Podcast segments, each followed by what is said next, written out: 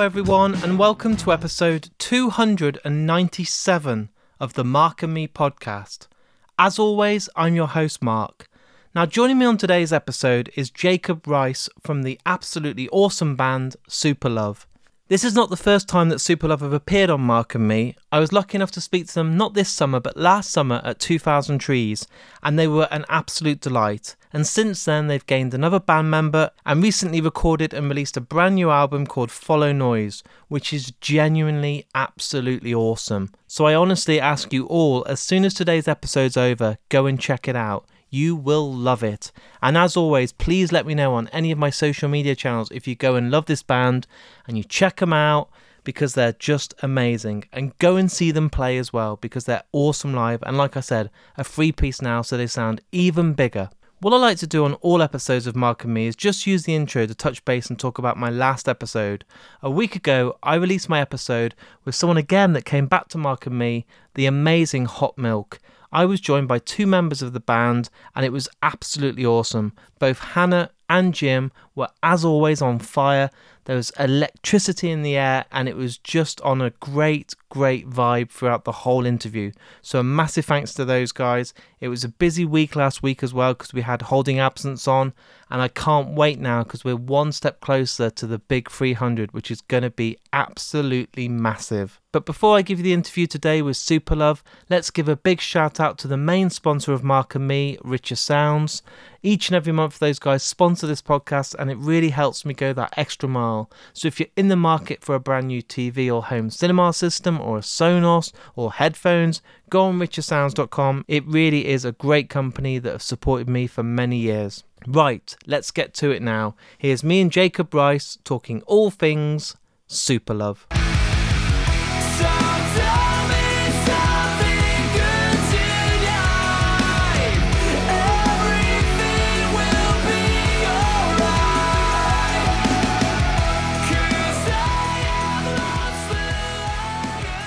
Jacob, thank you for joining me today on the Mark and Me podcast. Thank you very much for having me, Mark. It's nice to see you again. Catch it up. is. It's been a while. Uh, a lot's happened, but what I like to do. Last time we spoke, we were at a festival. It was quite short. We had kind of loads of noise going on in the background. It was all very manic. But now we've actually got some one-on-one time. I kind of want to delve deep into the start of the band. Um, was there an album that kind of captured your imagination or as a young age that you bought or listened to that made you basically think, I only want to be in a band for the rest of my life? Is there something that changed your life musically? To be honest, like I've been asked this question and it does get you thinking, and it's really interesting seeing like some of the parallels between like myself and John. Uh, uh like our first album we ever bought when we were young lads was um, American Idiot by Green Day, and I think that uh, just changed a lot because it's it's obviously a punk album, but it's got songs on it like Jesus of Suburbia, which is like like an eight nine minute ballad, isn't it? And and that sort of just opens up. I, I don't know. It, it just awakens something inside of you. You're like, wow, music can be longer than three minutes on on the radio, or do you know what I mean? So it's just sort of like that. That for me just changed a lot, and the whole visuals at the time for Green Day I was like obsessed with, and they were like, I wanted to go and like learn all their songs on guitar. So that that album for me just like was was definitely the turning point in my sort of introduction into like the alternative world. And, and I could speak as well for John, like being the other songwriter in the band. That that for him was one of his first albums he ever bought as well. And so for us to like have those similarities and then yeah, just combine it like however many years later down the line is it's been really cool. So it um, really shows i'm an old man because one of my first albums i remember buying was green day but it was dookie when that came out and i'm like god. You're like when you're talking about when you were young and you had that album i'm like god i think i was probably about 20 something yeah yeah right. yeah dookie like before my time but like i did get to go and discover it after but um i know it's crazy isn't it? When you say like oh that was in like 2000 and what three or something i'm like oh no I don't know. Amazing. Scary. But the thing is, what I like about that is that even though they're two albums by the same band, you said, you know, there's songs that are six, seven minutes, which is quite brave because Green Day were known at that point up until then with Nimrod and Dookie and um Warning, all their albums were really short, sort of three minute punky songs. So it was great to see that they evolved as songwriters. Yeah, absolutely. And um, it, it's funny because that once you discover a band like that, it's it's funny because you're like, I need to find other stuff like this. I need to go and do you know what I mean? So um, yeah, like their their song, like I think for me as as well as like songwriting is like one of the biggest things I I, when I'm discovering something new or when I'm listening to something for the first time, I'm always in my own head like studying the the songwriting aspect of it. I don't like takes me a couple listens for me to just like have it on in the car or something like that and just like sing along to it or something. But for the first few listens, I'm always there like nerding out about like the songwriting. So I feel like they might have started that for me. But um I, I love that aspect of of music and that's like one of the most important things with our band as well. So yeah amazing and it all i say this on a lot of my interviews because i think it's so important but music changes for me when i was a kid because i was happy buying tapes of nirvana pearl jam green day jeff buckley all these bands that kind of made me want to fall in love with music. But it wasn't until i went to a gig that i realized the power of music like oh my god like i could be driving well i wasn't driving at that age i'd be going well, get my parents to drop me off at an early green day gig. And on the way I'd be listening to Dookie, but then to see the songs live, to hear them being performed, to hear Billy, you know, hear Billie Joe singing those lyrics and playing that guitar that makes your rib cage kind of shake and the drums stay with you and the hairs on your neck stick up. Mm. That's the moment I realized like I just want to pick up a guitar. I just don't want to do anything. I want to be like that guy on stage. And again, we might be showing our age, but what was those first early gigs that you remember that had that kind of power that kept you so absorbed and in the moment. I think like I don't know. I, I didn't really start going to gigs until like quite later on in, in my life. Like I was I was probably about 15 or 16 when I went to my first like gig. I, I didn't go to gigs when I was like like still a young lad. I didn't I didn't go to gigs. Um but the I remember the first time I did it and it was seeing a band and it was just it was crazy. It, it blew my mind. Like I know what you mean about like when the guitar like hits you, and it's funny as well because you you sort of find yourself looking around the room and looking at the audience, and then being like, yeah, these people like get it as well. Like you don't just feel like so funny to go from listening to it on your own in your room or something like that, and then to go to a gig and see all these other people who are like the same as you, like dressed the same as you, and do you know what I mean? And it's it's really special, and I've definitely not taken it for granted when we like play gigs as well. That perhaps it might be some people's first ever experience of live music, and it has been for us. And I'm thinking, God, that's a bit it's a bit crazy having us as your first live experience, but no, it is. Yeah, it, it's just something. There's there's something about it, especially in the rock the rock world. You just everyone's part of this little group. It seems like you know growing up, when I was um, like listening to the radio, there was hardly any rock bands, and there isn't really now. But um, when you discover these rockier bands and stuff like that, and then you feel like part of this sort of secret thing, and then when you go to this gig, and then there's all these other people, you're like, oh my god, this is amazing. It's amazing, and I suppose with Superlove, starting out and kind of doing those early shows when you look back was it always a case of trying to get as many support slots as you could try and get on any bill you could and hope that people that might be there for a main band will hopefully you know capture you as they're walking in and as they leave they might be like oh do you know what? I'm going to invest in their album when i get home or a t-shirt or hopefully you know stream one of their songs. Was it always a case of trying to win people over? I feel it's funny for us like we're when we're on stage like we're quite self-aware of what we are and what we're doing. We're like we are the opening act. People the majority of people are not here to see you.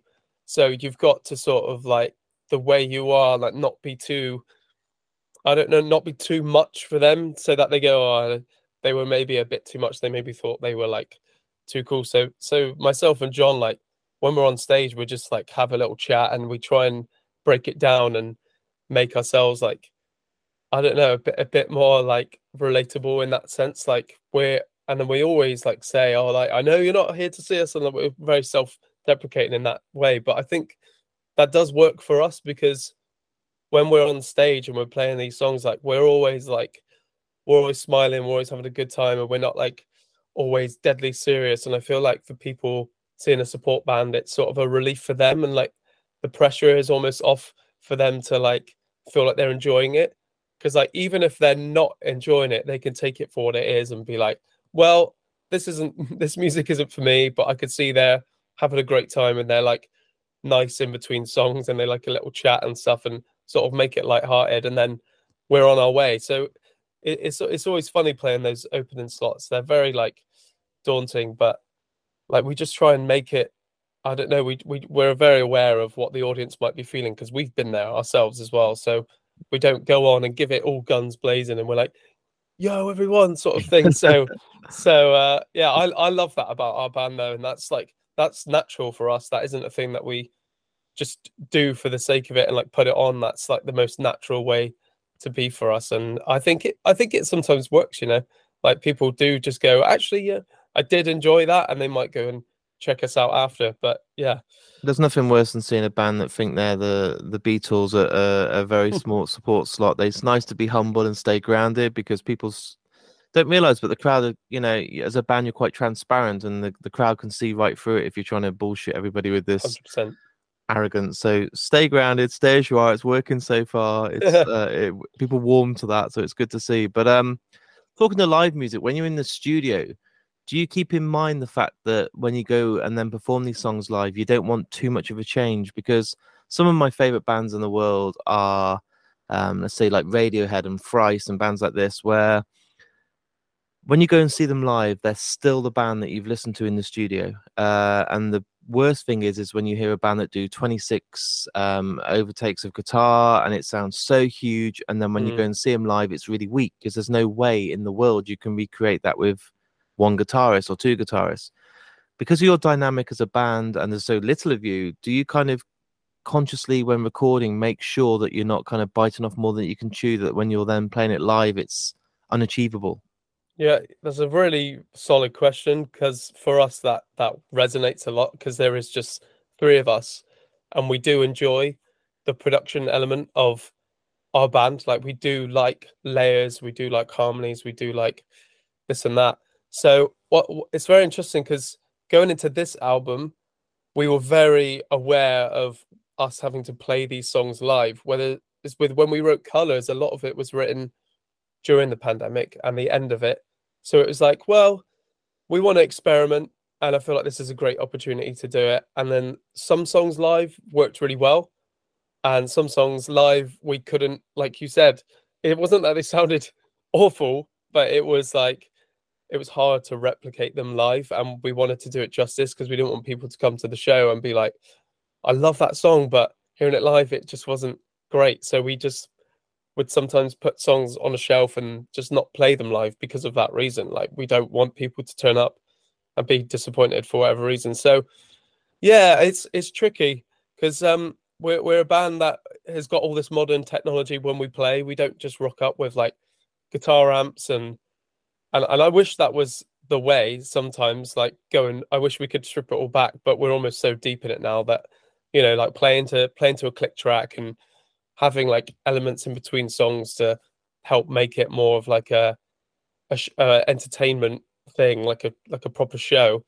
So it, it was tricky, but going into this album, we were so aware of that, and I feel like we came out with songs that we know would work live. Like a song like "Go," we wrote that was the first song we wrote for this new album, and live there is like that is how it is. It's just guitar, bass, drums, vocals. Yeah. So that was easy, and same with like something good and easier and a couple other songs on the album. So yeah, we were so aware of that because we, like you said, we don't want people to turn up and be like, "Oh, not sure that that works live." So um, yeah. I've been listening to the track "Easier" for the last couple of days, and um, it's it's earworm. It gets right in there, and I'm humming it again later on in the mm. day. And genuinely, it's it's a great, great tune. And um, the thing that I struggle with in music lately is the lack of great music videos. So because I grew up watching MTV, I would oh. always be obsessed with yeah. stuff like Smashing Pumpkins. You know, they're like it was like a theater production watching their music videos, and I used to be absorbed and sit there and be blown away. Even bands like Bush and Foo Fighters, so much work and thought went into these videos. And I'm not saying that um, it's kind of died down, but with music budgets and the music industry now not earning as much money because of streaming, bands aren't able to invest silly amounts of money in these short films as a music video. But the video for Easier looks like one of the most fun, crazy days you probably spent ever with your band, with some great ideas that just works. And it was really refreshing to see a video where you're just having fun. Oh, Mark, that that means so much because, like, I wanted to almost reference that. The, the main reference for me for that video was um Blink One Eight Two because they're, they're one of my like all-time favorite bands. They're up there, and everything that they used to do back in the day, in like the early two thousands, and like you said, MTV, and um all the small things. That video, I know that's like obviously their biggest hit, and but but that music video, how it was them almost in these different music performance like scenarios and not taking the the mic, but they they kind of were. And I was like, oh, I want to reference that because there was a lyric in Easier where it says about being someone else.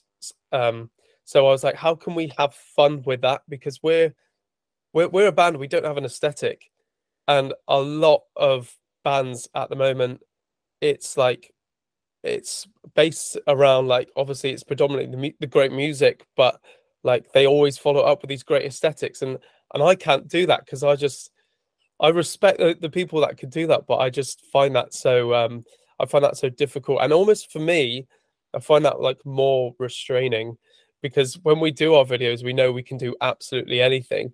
So for easier, like it was, you're right, it was the most fun day ever because we were just the constantly just laughing at how stupid we looked, like looking at each other and just like crying with laughter. But it that's one one thing for me. I want people to just see our band and and see that we're having fun and like we're we're all best mates. Like we live down the road from each other and we're all like always hanging out and stuff. And I want that to resonate with our visuals and and our music videos. And I think I think like it's lost a little bit at the moment in the current scene, like that that sort of camaraderie of like bandmates and stuff like that. So I just want to like portray that for us. And Easier was like the perfect song and video to do that with because it was great, big, fun song, uh, bouncy song, and and accompanying it with these visuals like made just perfect sense. But I'm so happy you you pick up on that. That's so cool. It's well. very cool. And um, with Easier, even though it's so fun and so crazy and the video is so exciting and just colorful and everything, you wrote this a couple of years ago during a time of struggle. Um, so as much as it's all fun and the video is great, you obviously had some personal within moments that maybe you were trying to reflect or find. Um, and if you're happy to discuss them, um, is it the fact that you had your music that helped you then get out of that mind space and the way you were? Because I suffer from depression. I'm not, you know, some superstar that can walk around with this face and mask every day pretending life's great. And I think mm it's important. And I've had bands like Bury Tomorrow on recently who spent an hour talking about the fact that they don't want to get out of bed most days and they can't they think that they look like shit every day on every photo and it's like wow like these mm. bands you look at with the most amazing photographers with these incredible performances at these big festivals are still like me and still have days where they struggle so was it you and your writing for this album that kind of kept you going I'd say so. Yeah, definitely. Like I was saying to somebody yesterday that it, it really does. Like a lot of people say it's a, it sounds like a cliche almost how many people say my music helps me channel these things, but that it really does. And I I was aware of it a bit, but when you are faced with writing an album, you can sort of put all your thoughts of that sort of year and you can channel it into songs and you do feel lighter because of it and a song like Easier, I've I wrote that probably about three or four years ago, and you're right. It was it was a time like where I was not too sure where like life was going and stuff like that. But I felt like I I just wrote that song and I could almost like shelf that thought in in that song. And so sitting on the song was very difficult because I was like, I really want to put it out, but it doesn't feel like it's right to put out yet. and I, I think it needed a bit of tweaking as well. It wasn't how it sounded now, but um, the moment it was revisited and we we spruced it all up, I was so happy. Like that's one of my favorite songs, like lyrically, like I've ever written. and it, it, it helps music. You know, I listen to bands and they talk about similar themes, and that helps me. And um, I'm sure it helped them way more to put it into a song. So for me to to do that was um, yeah, really really cool. And I feel like a lot of people are picking up on these sort of themes now with, within our band, and I'm so happy about that because I don't ever want it to be like, oh guys, by the way, like we write songs about this sort of thing. I want people to sort of discover it, and we're always like we're just chipping away over here in Superlove, and I feel like people are just sort of gradually getting on board and and realizing these things as well, which makes me even more happier. And with the album not quite out as we're speaking here right now, Follow Noise, um, how does it feel? Has it been an album that you've sat on for a while? Has it been sort of recorded and done in the last sort of year? Um, how's it been? Because you just said you've written that song three years ago, and I'm like, wow, you know, like that's a long time to have a song ready to then to be to the point where we're now sitting and talking about it. So, at what stage was it that the album was all wrapped and ready to go?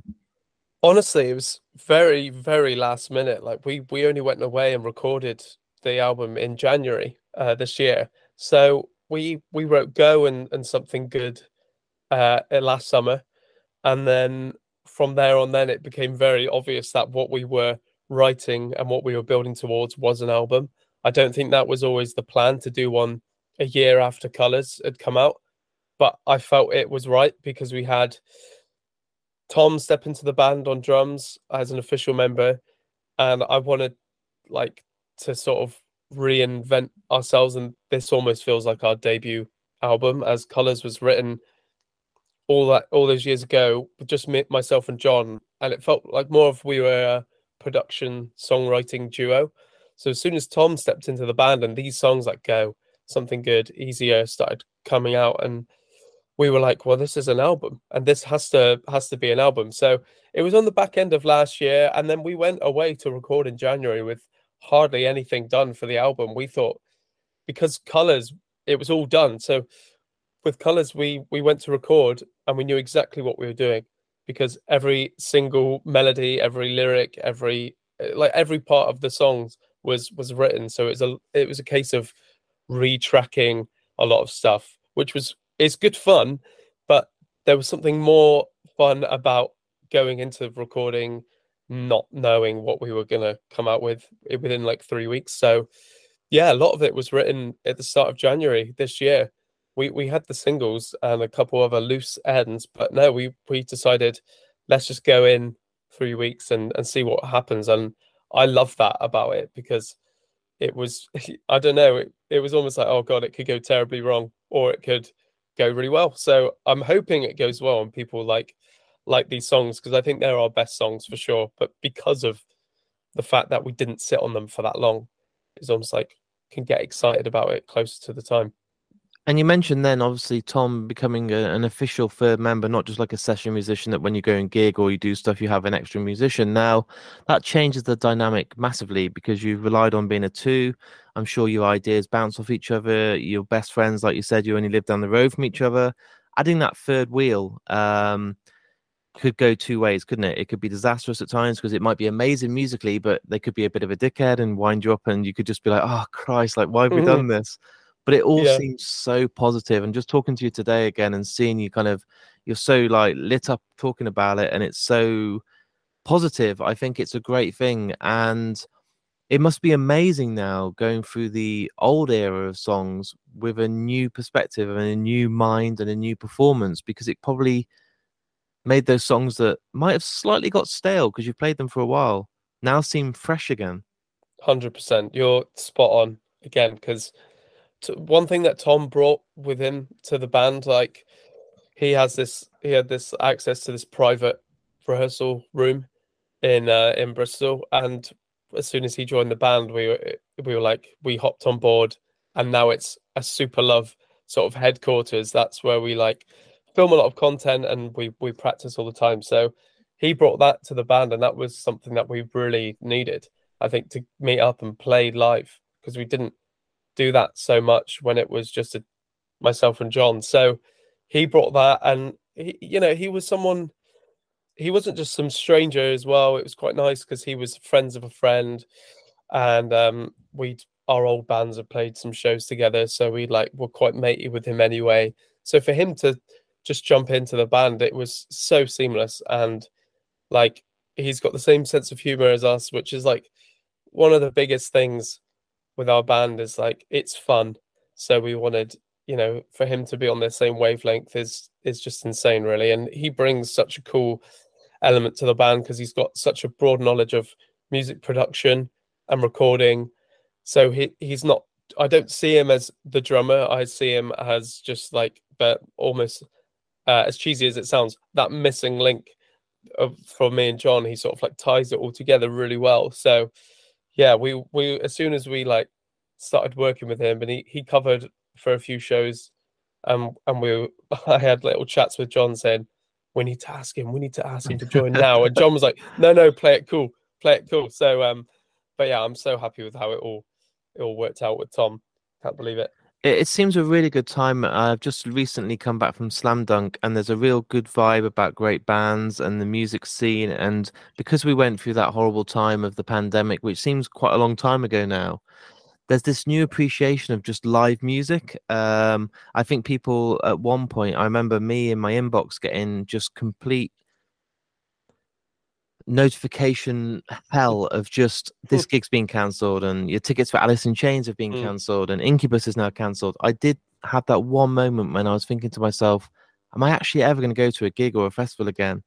Um, I think bands suffered the most and people don't understand that if you work from home, you could have your laptop if you worked in an office or, you know, most jobs you could carry on. But for you guys, it was kind of a pause for two years and – you must now be looking forward to playing in the next few days more than ever because you must have had that kind of prism put around you where it's like you can't do what you're mm. loving, you can't do what you're best at, and now finally someone's hit that play button again. Yeah, it was it for us. It was, yeah. I mean, it was it was awful for everyone, wasn't it? And involved, especially in, in the music industry. But we we were just starting out. Like we we just like announced we were uh, being abandoned 2019 and for 2019 we were like we were flying like we were so happy like with how it was going we were so lucky we like got picked up by our manager chris and we got got a booking agent like almost straight away and we were doing all these fest, um, festivals and and tours and stuff and for us it was so new. And then we were on tour with a band called rome in january 2020 and then um, that's when we started hearing about everything and we finished the tour. And and then obviously lockdown. So we were yeah we we it was weird timing for us because i felt like oh this is going like weird you know this is going at such a good rate and i'm so excited and then and then nothing and um, we did have releases scheduled for 2020 and then we obviously we, we signed for rude in summer of 2020 I, I think it was and so we had releases scheduled and planned, and then it all just came crashing down. And then we we spontaneously released like a second EP just out of nowhere. We just thought, well, we'll just put some music out that we've recorded from home and stuff, and that worked really well for us because we just discovered all these different areas we could tap into of our music. But yeah, it was crazy. Um, and I feel like since then we haven't really been able to recover properly as a band. We unfortunately we were let go by our first booking agent, and we couldn't get gigs for a while. So we were we were gutted, like we were honestly gutted. And then, but then it all started looking up, you know, middle of last year when the album came out, and then we went and did a few festivals and shows and got to play these songs off the album, and we're like, that was when we were like, cool, we know exactly what we want to do. At, in the summer of last year, after playing those shows and festivals, we're like, we know what Superlove has to be now, and then that helped us then go into write the rest of the album. But I, I honestly can't wait to go away now.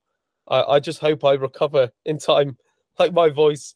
But we'll see. I've only got one day now, but we'll we'll see. You got one I, day, I, and I'm sitting yeah. here making you talk for half an hour. Oh, it's all good. The fans will be listening now, be like, "You asshole! Like he yeah, had one yeah. day to recover, and you're asking him all these questions. Just ask him when the album's out and do the interview." Yeah, yeah. Oh dear. You'll be all good, dude. Uh, the adrenaline, sure. the adrenaline will overpower everything. And uh, on the same note of you know how great music is in the live scene, also British bands right now. To see Enter Shikari only a couple of weeks ago getting the number one, I was talking to Rou at the weekend, and there's a real buzz. Even bands like Sleep Token, who you just wouldn't expect to be doing so well, but they deserve it all. They're unbelievable. But it's so great. I'm seeing so many bands in the top 20 in the UK charts. I'm seeing these shows selling out. I'm seeing anniversary tours it feels like the best. I, I sound like a granddad, but I don't remember mm. a time that feels this exciting in the music scene for British music. I'm so glad that, like, yeah, Shikari, they're like one of our favorite bands. Like myself and John, they they inspired our band, like how we started, like going to their show, inspired the creation of Superlove. So now that they're getting number one albums and I saw them on Sunday brunch randomly, and I was just like, "Oh my god, what is going on? This is insane." But it's cool, isn't it? And and for us, we're like, we're obsessed with like British bands, like, and the Britishness of bands. Like, LTA were like one of our other biggest inspirations, and I feel like they just nailed like British rock and and bands like Boston Manor as well, and just everything about the the visuals and the attitude and and the songs like is like yeah it's proudly like british like i quite i quite like that like i don't know what it is i feel like we've got something really cool over here. It's like always really like raw. And um but it is it's insane isn't it? I feel like every band i'm seeing doing these big tours is some british band and i just can't believe it.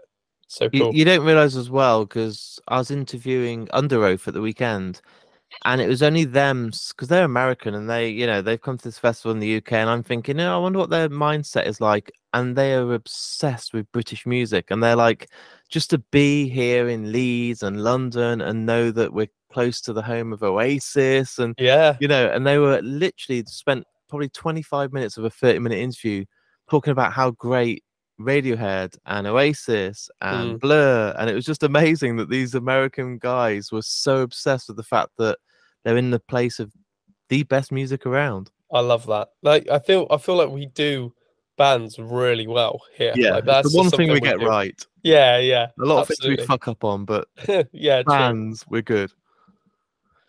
And my final question for you today, dude, is what I do on this podcast is ask the band to choose the final song that's played. So to try and keep the podcast original, I'm nearly at 280 episodes as we're speaking today. Every band, every artist, every actor, every director that's been on this podcast, it doesn't matter if it's been Anthony Hopkins or whoever's been on, um, they get the same question. Now, is there a song that means a lot to you that you adore?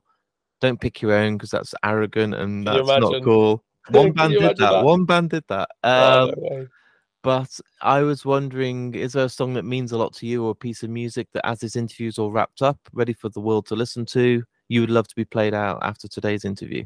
Oh, I love that. This stuff's always really cool. Um, a lot of pressure, but I I thought there's a band uh, called Decade.